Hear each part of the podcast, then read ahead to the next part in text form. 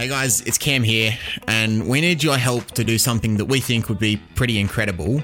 We want to put PY onto Deal or No Deal by the end of the year. And in order for our podcast to do that, we probably need to rank in the top 10 history podcasts. At that point, the Channel 10 execs would look at PY's application and think, you know what, we benefit more than this guy does by having him on our TV show because we get access to a top 10 history podcast audience. Now, to get there, we've come close. We've hit 11 once before. To get there and to cement ourselves in the top 10 history podcasts in Australia, we need to double the size of our audience. So if you just tell one person about the Mr. M History podcast, if you know someone who is remotely interested in either history or just Australian culture generally, if you get just one person onto this podcast, you are helping put PY onto Deal or No Deal, and you will have the best free to air TV experience of your life. So get on the subreddits, get in the core forums, wherever you think people might enjoy this podcast, get the message out there, and most importantly, get PY onto Deal or No Deal. So last night, I couldn't get to sleep, as is quite often the night before a podcast. Mm-hmm. But I, I was up, I was thinking about just different ways of categorizing primary school houses because mm-hmm. as we've spoken on the pod before, our old primary school had a very colonial flavor to its houses, mm. and it's probably on a very limit, if not already, it's on a very limited lifespan as to when it's going to get phased out. And so I'm like trying to mm-hmm. just get ahead of the game and think what, what what could the next generation of house colors be? Because surely when you hit the year like I don't know, assuming that Australia is still a society in 2000 in 2300, your four house colors, which I'm hoping will stand the test of time if Australian society doesn't anyway. What what do you like? Surely did did they evolve? Like, are they just are you just locked into your, your your primary school house colors and your house names for life? Yeah, I feel like the colours. There's no reason. I don't think they're uh, sort of inflammatory. Something in that, right? Um, yeah, but they're, they're all um prime colors, aren't they? Not green. Yeah, and a, green. Yeah, primary. Um, but I like prime colours. It can't be divided by any other colour. Um, but I mean, I guess Primary. yeah, prime and primary. Yeah, I see the et- the etymology there. They're basically the same. thing. Someone could have called them prime. Yeah, yeah. absolutely. So it's Yeah, like, maybe and the words like mean like the similar thing. Like it's a color. Like you know, you can't. It's not made up of anything else. It's just its Yeah. thing. Why not do like a lilac or gold? That'd be alpha. Yeah. Hmm. Hmm. so I was thinking through like Rust orange. Yeah, there's not really Harmony many Day. orange houses out there. Like I know in at at the high end private What would- schools, hmm. you have like you have like eight or nine houses often with like your black house and your, yeah your golden house and, and that and whatnot. I think they're going to be the last dominoes to fall in terms of keeping colonial house names. Um, so I was thinking, okay, what, what, what Do you remember what you wore on Harmony Day? True, orange, yeah, of course. Hmm. Um, Some funky orange numbers going around. Three quarter shorts so I was thinking, or pants. what can we rename primary school houses to that keeps Australian history at the heart of it, and it doesn't just like you know you don't call a house like Shane Warne or whatever. Like I don't think we're hmm. quite at that point yet. They should have some sports relation though, maybe. That's all. We only really use them for sporting. Yeah. things, right? like Yeah. Bradman, Freeman, Andrew Gaze, Mickey Edwards. Mickey Edwards, Curious, like that, yeah. But Rafter. If we're- Court, if- Margaret Court. yeah, and uh, it- like we don't open uh, don't open too many tabs here. No. The should primary school houses be involved in the academic aspect of schooling life? That that's probably a separate tab, which is which is very much worthy of conversation. Don't get me wrong. Um, I will start with just renaming the houses. If you want to keep a historical flavour, if you're in Melbourne, which was effectively the capital city before we built Canberra, like it had mm. Parliament and whatnot, do you name your primary school houses after those original parties in Australian Parliament? So rather than having Cook or have PY's cringing quite visibly here, do you have the Free Traders? Mm. Do you have the Protectionists? Do you have Labor? And so I was thinking, okay, how do you feel that fourth party slot? Do you remember when we did the Federation podcast going way back when? We had the yeah. we had the merger between the Protectionists and the Free Traders. Hmm. Do you remember what that party was called? No. No. I'll give you a hint. Think Cronulla. Think iconic places in Cronulla. Hmm. What? this could agonize people. People at home thinking, oh, yeah, iconic places in Cronulla. Yeah. Well, like the the Shelleys, you know, the the Kernels, the the I'm not talking natural landmarks. the PointsBet Stadium. I want to get this. I want to go back to the the um, primary school houses aligning with political parties. I feel, I feel like we're circling back. It Yeah. sounds very Harry Potter like. Just whatever house you're in determines your personality from the sorting hat. And particularly if, you, if we had like an Eton an Eton College equivalent, so um, I don't know maybe go like Scott Scott College or whatever, a Scotch College. I can't remember what- whatever the the one the big one in Melbourne, Okay. where you effectively are creating future prime ministers down the track. It could also dictate their political allegiances, and you can kind of have control over that at year three. Like, and how do you? What's your sorting hat? Do you come up with like a scenario for a country, and and their answer to that said scenario sorts them into a? poli- uh, I think there's a lot of potential there. Like, you, Yeah. Yeah. Or maybe you It's, just a, it's a neat idea. You're you're the know. one in the system, Cam. Yeah, I'm just imagining like them listening to like a year three give their speech on like, you know, why football is the best sport in the world and they're like, he's an, an orator for the future. Like we we need him to spout our ideologies. and again, like depending on how you frame it, and depending on your exposition and, and your argumentation in the speech, that will also dictate what your political persuasion is, and therefore what party you belong to.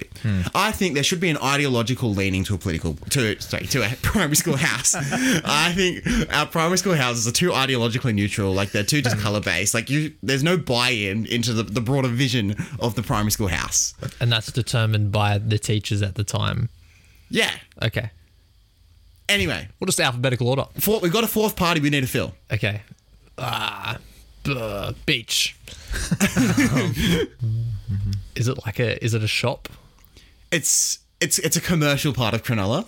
It does have a definite commercial flavour to it. Frangipani ice cream. It is very near Frangipani ice cream. Cronulla Curry House. People might go to Frangipani ice cream, or people might have gone to Frangipani ice cream after going to this place, or before going to this place, considering opening hours. The fusions. Yes, we have the fusion party. Of course. do you remember? Do you remember when we dis- do you remember discussing the fusion party at all? I Yeah, feel like I I, feel remember like- fusions coming up at Yeah, some we, point. dis- we discussed the establishment at one time. Hmm. So for those that that are unaware, effectively there's two kind of like nightclub areas in Cronulla. One is Fusion, which is now no longer existing. The other is Northies, which was probably most famous for uh, destroying Todd Carney's Cronulla Sharks career. Um, now, if we go back in time, we have our free traders and we have our protectionists. Now, ideologically, they're actually at polar opposite ends of the spectrum. They're antonyms, right? Free traders equals no tariffs and we trade freely with other countries. Protectionist equals yes, tariffs so we can protect our own industries rather than importing other stuff on the cheap. So, really, ideologically, they're on other ends of the spectrum, but they've merged together for political convenience and to have numbers. Because the Australian Parliament at the time had this weird merry-go-round where there was pretty ev- there was a pretty even division between three different parties. The third one being Fusions. that would become they would become the fusion party. Hmm. Is it fusions? No, it's fusion. It's there's no plural. There's no- Melbourne Storms. because they've been fused together. There are not multiple fusions happening. Labor. So Yeah, you have labor, Labour. you have the free protectionists, and you have wait, you have labor, you have the protectionists, you have the free traders. It's been a shocking start to this Yeah, podcast. it's not. I don't know if this is content. Now, so we have those three parties are in power. Obviously, because what happens is two parties just gang up on the other one to form government, but then that party or, or that kind of coalition government always ended up imploding because then one party would just threaten to swap sides if they didn't like what the other party was doing. Hmm. And so it's literally just the case of like, imagine each of the three of us were different political parties. I'm governing in coalition with Ben, but I want to call it the Fusion Party. Ben wants to call it the Fusions Party. and Ben's like, no, this is a deal breaker. I'm just going to form government with PY. And then mm. PY decides he doesn't like what Ben's doing, so PY comes and forms government with me. It's just this absolute merry-go-round. Mm. And Alfred Deakin used the phrase, how can you play cricket with three 11s? Perhaps you might remember that from the Federation podcast. Mm. Such an Australian. He's never played diamond cricket before. yeah, he played Zulu. Yeah. so going into the 1910 election, this was the first time that we really had two political parties going against each other. It was the first ever Liberal versus Labor straight election. Hmm. So there weren't three political parties going this time. You had the Fusion Party that then recalled themselves the Liberal Party, which I think was just a great crime. I really wish they kept the fusion aspect of the hmm. party. But again, the, the word fusion kind of made it pretty obvious that they had no actual ideology. That again, we we just two, two, two become one. Uh, so they call themselves the Liberal Party and they champion things uh, like individual freedom, like economic freedom, um, and the free traders are sidelined in the beginning of this political party. So it's the protectionists that are the senior party, or the kind of the senior partner, I should say, uh, in that particular dynamic. And so going into the 1910 election, uh, we have Deakin leading the new Liberal Party into the election. On the other side, we have Labor, and they're led by a guy called Andrew Fisher. Now, Labor had briefly been in government before under a guy called Chris Watson, but when it was the, the three party merry-go-round, they just kind of fell the wrong side of a dog shot and they were abandoned um, by their coalition partner. So, 1910, Andrew Fisher versus Alfred Deakin. Now, I don't know how across the uh, 1910 political landscape you guys are. Um, are you fans of, of negative political campaigns? Just want to put that out there. Are you a fan of a good a good slander campaign in the build up to an election? I think, it's, not- I think it's distasteful. Yeah, not really. No. Well, I am. Yeah, okay. and I think there's not enough of it at primary school captain elections. And I think, Ben, if I'm not mistaken, you were vice captain I was vice at captain. primary yes. school. Do you think some some slander could have uh, done me good, get me over the line? I do believe so. Either that or pretending to save a drowning person at the swimming carnival. Yeah, maybe I, I could have started like he was an athlete, the guy that won school captain. Maybe I could have started sort of misinformation about him having like illegal spikes in his in his running shoes or something. Yeah, Yeah, or just a legal spike in his Gatorade. yeah, yeah, true, true.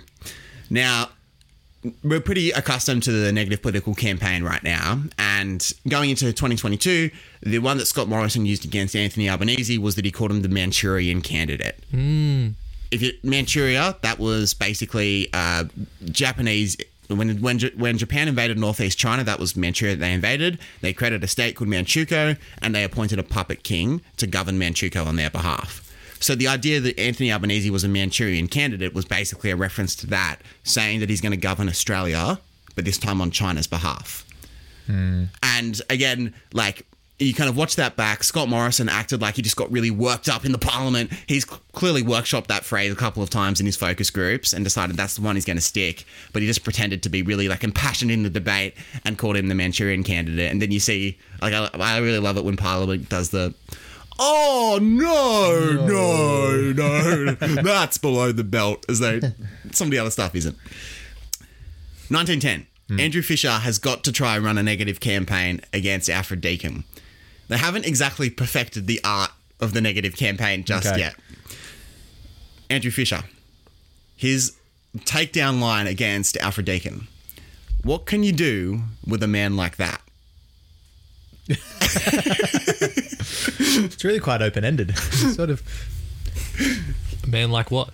Have we just interpreted that it's negative and maybe it was just philosophical and Yeah, yeah. Maybe it's just like, what can you do with man? You know, what, what can man achieve? It, yeah, it on face value doesn't sound neither positive nor negative. It's like, what can you do with a man? Like, What can who do? Oh yeah, okay, like yeah, really deconstructing. Um, and so basically, it was like that was the that was the substance of Labor's campaign. And what Andrew Fisher ran on is he didn't actually campaign on kind of typical pro-union policies like Labor had in bygone eras. His strategy was this guy has kind of flip flopped all throughout the 1910s. Is he free trader? Is he protectionist? Is he fusion? Is he liberal? What what is this guy? He's just kind of constantly um, changing sides. And this guy that got into parliament on the basis of being a protectionist has now ended up siding with his mortal enemies. And so he actually runs a really effective negative campaign. Maybe again, maybe just the public hadn't had their kind of horizons broadened to the amazing negative campaigns that would come in future years. And what actually happened was Labor won for the first time. We didn't need a coalition government. Labor won an outright majority on their own of 42 to 31 seats in the parliament, and Labor was in, and they were governing Australia. So, do you remember Andrew Fisher at all on the wall in primary school? The wall of prime ministers. Nah. Did we have a wall of prime ministers? Yeah, we Mrs. did. Cooper did. I don't know if. Yeah, right. Yeah, we did, Ben. And I don't remember it. No, not do I. He's probably, in terms of appearance wise, he's probably most famous for having the best moustache of any Australian Prime Minister Okay. in history. PY's going to bring it up right now. It's decent mustache. Fifth Prime Minister of Australia, 1908 to 1909, 1910 to 1913, and 1914 to 1915. That is correct. So the Three first times. So we didn't cover the first one. The first time he was prime minister, uh, he governed alongside the protectionists, but then he just got dogshotted by Deakin, who fl- flopped to the opposition to form the Fusion Party. So that was his first stint. So he couldn't really do anything in that first stint. The second stint was when he could actually make moves because he didn't rely on a coalition partner to do anything. So, so he established a, a policy called the Naval Defence Treaty. What this did was this set up nav- a navy for the first time in Australian history. So really, like just have a think about it. Up until 1910, if anyone wanted us, all they've got to do is literally just rock up on the shores, and then they've got a stake in Australia. Hmm. So quite surprised that it took until Fisher coming into government in 1910 to be like, hey, maybe we just want just want some boats, Yeah. If- just a tinny even. Yeah. like, Crazy to think as well how close that was to the war breaking out as well. Like you're just a couple of years difference. and at that point we had abs- we had like zero navy and beforehand the american navy had come into sydney and everyone was like oh that's like kind of like you know when you go whale watching in like cadell national park everyone went naval ship watching because again these guys grew up not knowing what a naval ship obviously knowing the concept of a naval ship but hadn't really seen Yeah. seen it in the flesh unless they'd been overseas so again um, this is pretty significant he also establishes a military college in australia so again, a lot of that training had been done by colonial, like by British armies that had trained other colonial armies before. So now we actually have our own military college. Again, like Ben said before, good timing. Hmm. yeah, pretty well thought through on Fisher's part. Maybe a little too good. oh, okay, okay. Talk to me here. I have no subs- no substance to what I said. Was that? Who shot Franz Ferdinand? Just let's, let's put it on the table. Was did Andrew Fisher shoot Franz Ferdinand? Um, Franz Ferdinand, he had a good mustache, didn't he as well? Whoa, okay, now, now we're cooking. Yeah, I don't know. It's not just I'm just asking the question. That's all. Someone's got to do it. uh, okay. A band called Franz Ferdinand as well. Yes. Why would they come up with that name? I think after hundred years or whatever it was, I think I think the port. I think you can. It's, it's not on the nose anymore. I don't know. In hundred years' time, we have bands just. I don't know, called like Shinzo Abe. Like, well, that is that what's going to happen in hundred years? Time? I don't know. Just put putting the hmm. questions out there. It's just I don't know why they would land on that. Like, oh, let's go after the let's name our band after the guy who was assassinated. Pretty like a pretty influential assassination. No doubt, no Did doubt. shape the yeah the world that we lived in. But we will What come. are on, they try? What are they trying to say what, with that band name? Like, the war is beginning. I don't know. Yeah, that's yeah. The good question to ask. Right, ask the right questions here. Yeah. So, on top of that, uh, women's cricket also has a lot to thank Andrew Fisher for. The Commonwealth Bank. He did. So the Commonwealth Bank Act instituted the Commonwealth Bank. Well, CommBank can. Yes, and at that point, it was entirely owned by the government. Do do we remember from another pod who sold it off? So he. So what did the Act do? That wasn't selling it off. The Commonwealth Bank Act. Commonwealth Bank was f- founding the Commonwealth oh, that was when he Yeah. found. Yeah. Okay. So got the government-owned bank, not the same as the Federal Reserve, so not a reserve bank, but just a government-owned bank that could offer interest rates at rates dictated by the government rather than the market. yeah. What's the link to women's cricket? Oh, I don't, I don't know. Ben just mentions CommBank on kind of quite a few Oh, podcasts they're- in relation been to a women's cricket. Sponsor of women's cricket for years. Yeah, yeah. They No were like doubt. the real like first investors in, Champions. in women's cricket. I reckon. They- CommBank Matildas. Yeah. True. yeah. where we discussed the Taliban All summer for years, it was always just CommBank can, and it's just hmm. girls playing cricket. Hmm. and the first like when Yeah, we I'm discussed familiar- the familiar with the Taliban campaign. Hmm. and we thought through kind of like like um just repression towards women. The first thing that Ben went to was like, oh, CommBank's not going to like that. That was, that was Ben's first point of reference. Yeah. So um, props to their marketing. They've really like ingrained themselves with the identity of women's cricket. They have, yeah, yeah. Sorry, so Full credit. going back to it, was it Menzies that sold it off? No, Ah, sad. Was it a Liberal Prime Minister? no, Really? yes, Gough Whitlam. no, Damn. Curtin. no. Ah. Oh, Paul Keating. Paul Keating. Yeah. So Paul Keating, and again, so PK. that he took on his own party to actually get that through because Labor. It was set up by. It was like Yeah, a big part of very- Labor history. Not a very Labor thing to do to privatise something like that. Exactly. Um, and that's what the Hawke Keating government did a lot of. So basically, we, we have them start this Commonwealth Bank. And for a long part of history, it's worn as a badge of honour as this really important part of Labor history that we started this government owned bank that could help people by, by providing finances when need be. This one started. One of the first countries in the world to have maternity leave and workers' compensation. So, uh-huh. again, Fisher's thinking like he's like again, it's the first time that we've got a union party really with actual power at the federal level in Australia. And so his thinking is let's try and get through as much as we can because we're probably going to get voted out soon enough. We've done the merry-go-round and let's try and create a foundation of workers' infrastructure that the next guys won't be able to undo. His Achilles heel. He loves a good referendum. And Fisher was not actually a huge fan of the way that the Australian Constitution was written. Can we remember who was like one of the primary authors of the Australian Constitution? I promise you know this one. Barton. Barton, mm. okay? Edmund. Edmund. So Ed- Sir Edmund. Sir Edmund. And Sorry to disrespect him. And so Edmund Barton wrote the Constitution. Edmund Barton was a protectionist, and basically, Edmund Barton is from the party that is now part of the enemy party. So Fisher wasn't actually a fan of the Constitution, and he thought it was far too restrictive on the government's power. So he actually just kept proposing referendums to the Australian people on on what to do. So probably the two big ones that he put forward was in 1911, he wanted power to break up monopolies. So basically, just for argument's sake, just imagine that I don't know. Give me a company, Woolworths. Woolworths. Well, okay, actual example. Yeah. So imagine there was so imagine there was no Coles, was no Aldi or anything like that. Woolworths just become so big that they effectively have complete control over the supermarket industry, and that no one like Richie's IGA can't quite get uh, can't quite offer competitive prices because everyone knows to shop at Woolworths. So realistically, the government didn't have constitutional power to basically sell them off into two different companies and make them compete against each other because that's restricting on free trade and free commerce. The issue is if you have a monopoly, like free trade and free commerce only works on the premise that there's competition. So the mm. whole thing guiding the free market is we're trying to outcompete each other. That's why we can offer the best wages. That's why we can offer the best prices because we're trying to outdo another company get rid of that competition, the whole thing that underpins free trade doesn't work. And one of the huge issues with the American economy in in the 1920s is that you actually see a whole lot of mergers happen together so that now there's actually no competition. You don't have Pearson Hardman versus Bratton Gould, you have Pearson Specter, and it's just the one law firm you can go to. Hmm. So he said, asked, hey, can we do that?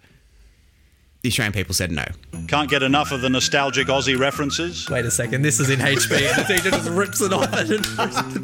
Well, I've got good news. You can get access to 30 additional podcasts with new editions regularly. There's stricter regulations on that than buying a gun in some US states. For just $1.50, you can hear about Ben's school captain campaign, Cam crying about getting a participation in the ICAS computer test, and PY never getting his pen license. She's thought that no, the guy's name is it is McDonald. It's, it's written down. It's we looked at it. I would have liked to see them. It takes two seconds to sign up. he tries another um, referendum. This would this would be a little bit later in time, um, where he wanted six areas of government and commerce to have increased powers over. And that's the thing. Like everyone, when we did the voice referendum, everyone was saying to Albo, like, "Oh, this is really vague." Like in, referendums have to be because it's not the specifics that get debated. And you can only put it on just one sheet of paper that they read. It's just a general question. Do you agree with the sentiment of the question, yes or no? And the issue is that can then be worded quite deceptively. Like, again, like, do you agree with the- having power to kill terrorists? It's like, like, what does that actually mean in terms of policy? So he proposed increased trade and increased commerce, and Australia said no. And so people got a bit miffed whenever, like, every couple of Saturday mornings, uh, they'd have to be lining up, ready to cast their vote in a referendum they didn't really care about. And that started to make uh, the opposition uh, a little bit more powerful, and it also started to turn the public slightly against Andrew Fisher. We're going to jump across to the opposition at this time.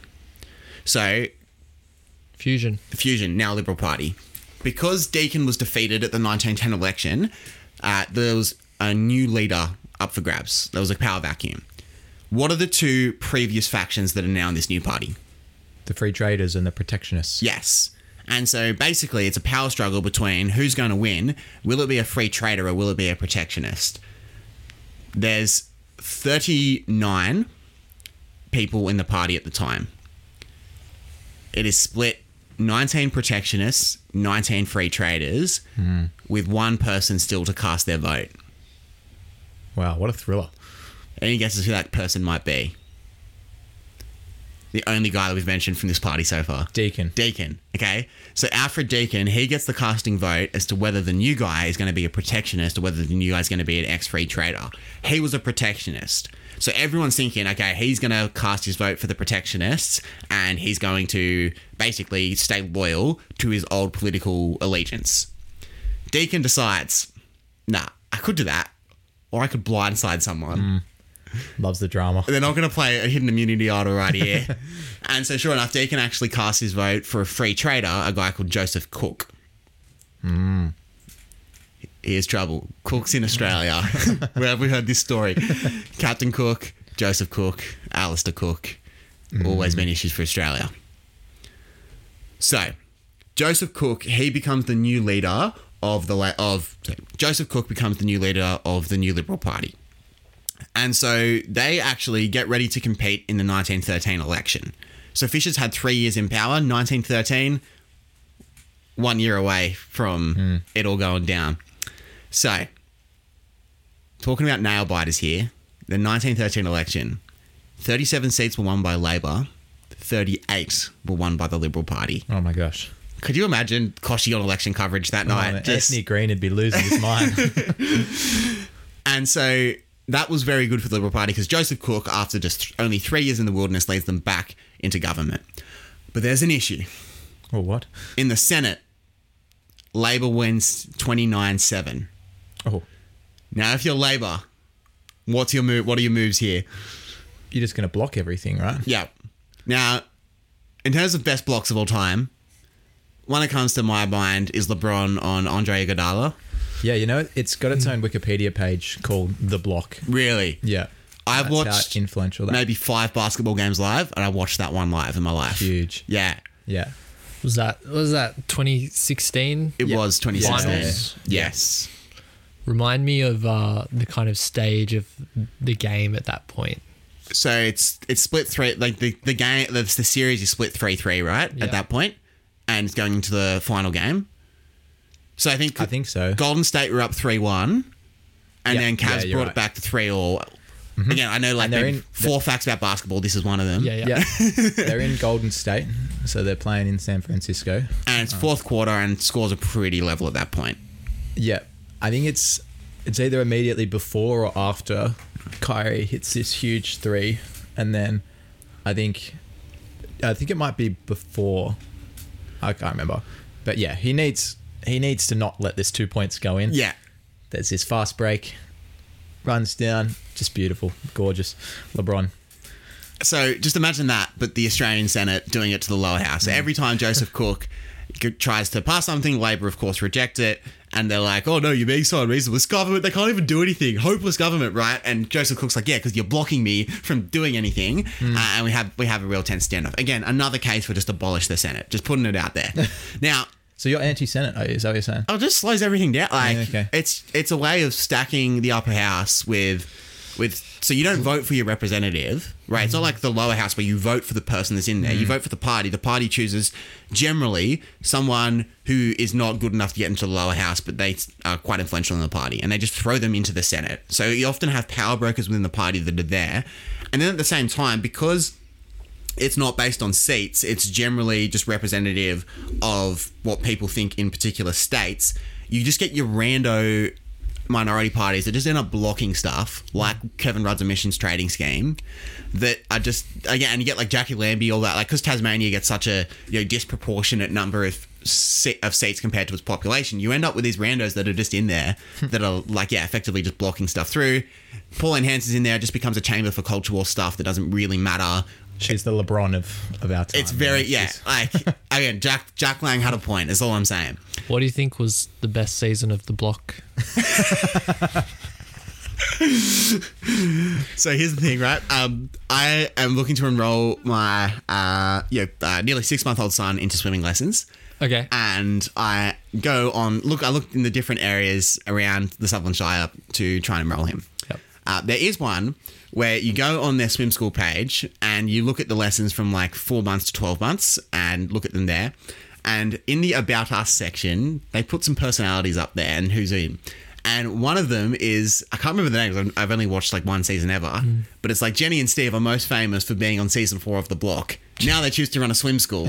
so I'm, whatever season they were on, I'm like, I could be in the presence okay. of, of, of block contestants. Um, no, I would say the season that had Polly and Waz. I can't remember who they are. I just remember that name. Fair enough. Fair enough. Seven a block. On Channel 9. The block all stars. I don't know. Surely there's been a block all stars. Yeah. yeah. Yeah, they have to be, yeah. Do they, they get into like heroes versus villains category? Brain versus brawn. Um, winners at war. Yeah, there's there's a lot of potential there for, for the block. So that's, that's effectively what the Australian Senate is at, at 1913. The 1913 election is also interesting just for two random side notes. you probably won't remember this guy. His name was William Lyne. He was most famous for nearly dogshotting Edmund Barton when it came to federation. So the deal was that Edmund Barton would stand beside would stand aside as leader of the New South Wales or being New South Wales premier, and mm-hmm. then when Australia federates, he gets to be prime minister. And the kind of convention was the New South Wales leader gets the prime minister's job because we're the senior colony. But that was the deal between Lyne and between Barton. But when it actually came uh, ti crunch time, Lyne was like, you know what? This whole prime minister thing doesn't sound half bad. Actually, just put him. I think I might end up being the prime minister. And then everyone else was like, no, that's just so dog. and they boycotted him and he had to stand aside. He was an independent after that point, and he lost his seat in this election. So we're really seeing kind of like the first generation, like like Gen One politicians, start to get phased out, and we get this new crop coming through. Hmm. So Deakin's his his last move was to vote for Joseph Cook. We obviously Barton was chilling on the High Court, and now we lose William Lyne as well. It was also interesting because James Scullin lost his seat. James Scullin would end up being the Prime Minister of Australia later down the track. Hmm. So Josh Frydenberg got voted out in the last election. I don't think we're, we're done with Josh with Josh Frydenberg just yet. I still think he could make a comeback and be a very senior Liberal Party member, if not Prime Minister of Australia. So, basically, it, just put yourself in Joseph Cook's shoes. You're trying everything and you're getting the, the LeBron treatment every time. Hmm. What moves do you have? Imagine you're in like a Pokemon battle. You've got four moves that you can go towards. Hmm. You're not going to use Growl because that that just That's zero damage. what do you? What's your move? I don't know. Do you start like, do you start forming like alliances and cooperating more with the opposition, or do you double down and you go even harder? I don't. I don't What really know. happens if you do double down? Well, nothing really changes, right? Because you're still not getting anything through the Senate. Do you know what happens if the Senate blocks the same bill twice? Oh, is that a double dissolution? Well done. It is a double dissolution. Let's go. So dissolving both chambers of parliament. That's that's what a double dissolution is. ah, There was this talk when Anthony Albanese was having difficulty getting the uh, housing fund through last year, the housing affordability fund, because the Greens were holding it up. There was talk that Albo would have a double dissolution only a year after being elected in. He opted against it, got the bill through, um, but it is a playbook up your sleeve if you the Senate is really annoying you. So to get a double dissolution through, you can't just call a double dissolution. You can't go like, "Yep, double dissolution, let's go." What you actually need to do is you need to have the Senate block your bill twice, and it's got to be the exact same bill. So what Joseph Cook did was Joseph Cook basically worded it to be like, we're going to call this the anti-union bill, and we want to try and restrict uh, people's ability to unionize. Obviously, he knows that's not getting through a Labor-held Senate, but he sends it to the Senate. The Senate says no, and he goes, "Look, look." These guys are so unreasonable, right? They're we, they, they can't let us pass any laws. They're just holding us up. And eventually, in 1914, in July of 1914, we get the double dissolution. And the Governor General gives the green light to have new elections in September of 1914. Just timeline. Yeah. Seriously. So you're telling me that so who was who was the guy that came in at 1910? The um Fisher? the Labor guy Fisher. You're telling me he he makes a navy. he makes an army college or a military college. He goes and shoots Franz Ferdinand personally and then gets out of parliament so that he doesn't have to doesn't have to deal with the mess. Is that what I'm hearing? Well, I'm hearing the opposite. I'm hearing he does. He sets up the military, sets up the navy. Then, when Joseph Cook comes in, says no to all of Joseph Cook, like has his troops say no to all of Cook's stuff. Then goes and shoots Franz Ferdinand so that he can then win the next election, come back to power, and basically it was yeah, exactly right. So timeline: July of 1914, Franz Ferdinand's been shot. Yeah. Now, I had a, I've had one in with one run in with Ben's sister in my life, and it did come over the fact. Um, she did like to parade around the fact that uh, World War One and World War Two were both started by an Austrian. I intervened. Was like, actually, that's victim blaming. well, we we need to change our attitudes towards the political argument- assassinations. Okay, because Hitler was born in Austria. yeah, Hitler was Yeah. Austrian. Okay. Okay. Now, again, I think that's a bit harsh on Franz Ferdinand to say he started World War One. he was just going on a leisurely drive. Who who who shot him? Uh, Gavrilo Princip, a Bosnian Serb. Okay. So I'm going uh, to go into bat for my sister here. I don't know if she. I don't think she was meaning he was at fault for the start of World War One. well, by by the same logic, then should Poland have also started? Did not Poland start World War Two by being invaded by Hitler? Just put that out there. I think. I think you're getting caught up in the semantics. I think. Oh, so I think You'd have to I, I think it's I think it's I think it's a historical did- sleight of hand here. What did hmm. Franz Ferdinand do to get shot?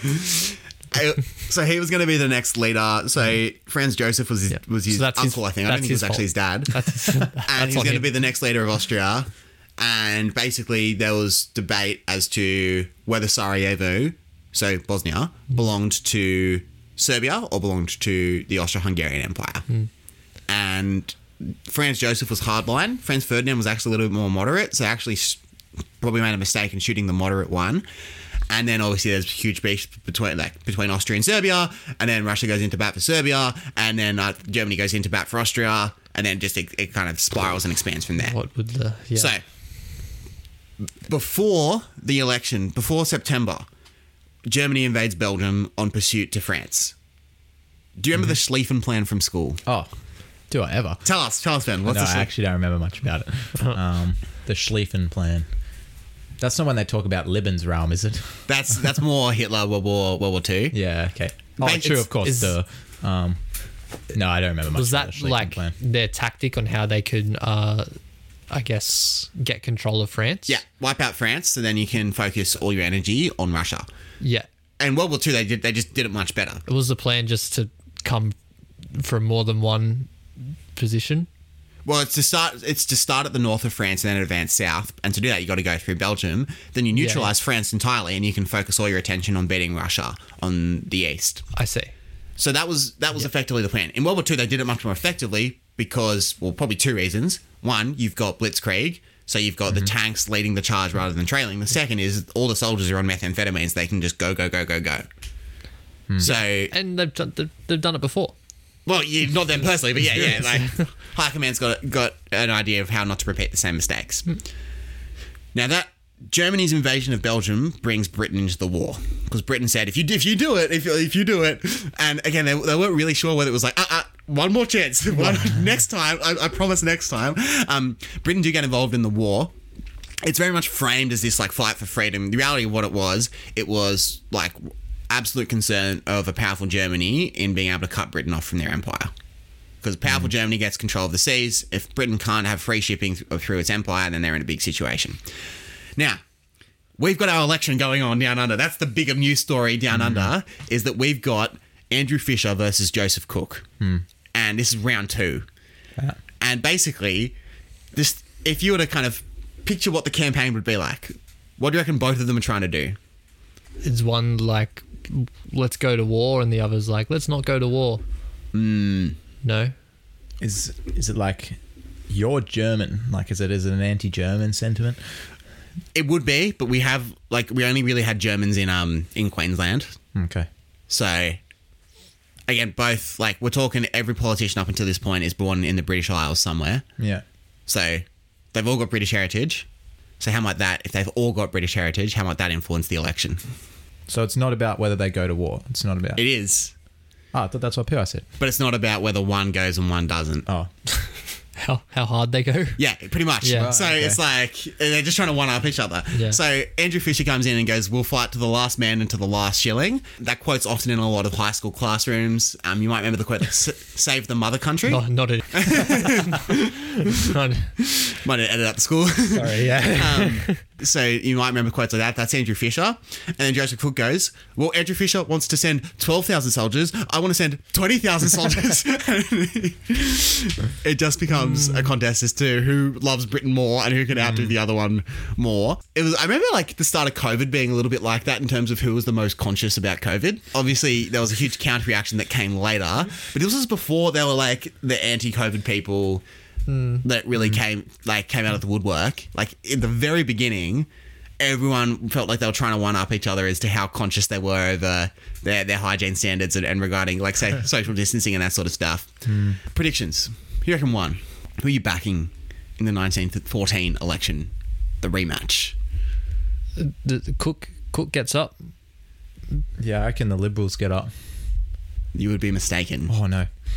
Um, Labor actually wins 42 to 32, so pretty comfortable in the end. Okay. Oh, so they ex- extend their margin. Yes. They only had a one seat margin. No, Liberals only had a one seat margin. Oh yeah.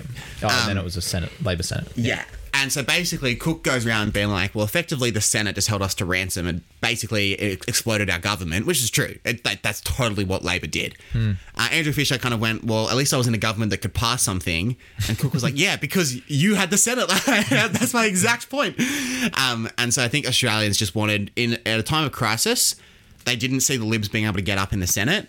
So I think they just wanted a decisive government. And that was what Yeah. drove people towards Labor. Now, 1914 in World War One. Not much happens. Like, probably the big news story is the football match at Christmas. Hmm. It's like you got the Battle of Tannenberg, you've got the Battle of the Marne. No territorial gains are made because they're digging trenches from the, the particularly on the Western Front, from the north of France um, down towards hmm. pretty much towards the Alps. Mm-hmm. I have an interesting tangent story, if you want to hear it, I do. about the uh, the influence of World War One in Australia.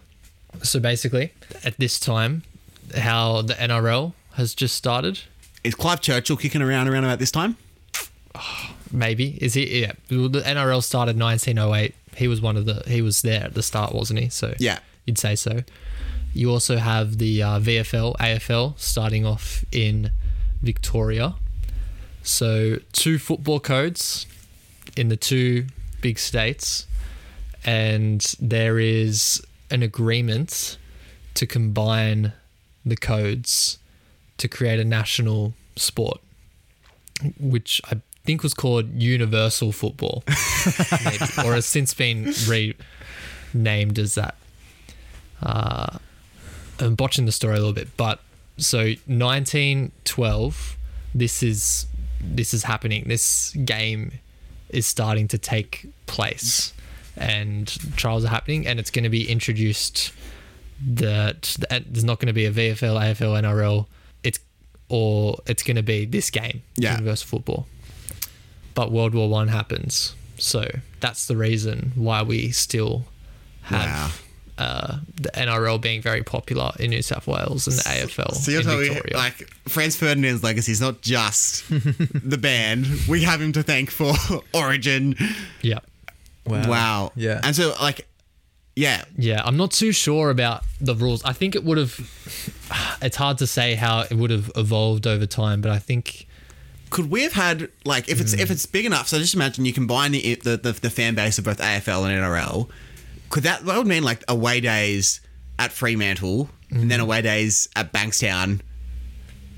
Man, Yeah. Franz Ferdinand has really So robbed think- Australia. yeah. Yeah. Oh my days. in WA, Union was big at the time in WA, which has since uh, become AFL's prime there. But yeah, AFL got themselves into into South Australia, big in uh, NRL in Queensland, and another kind of interesting bit of history is that Tasmania actually had a season where all the the people they like kind of they went and played all the sports and then however many people uh, voted on what would be the sport that they would be playing so this is including soccer as well at this point so NRL uh, AFL soccer union and AFL won by one vote So what was second? Union.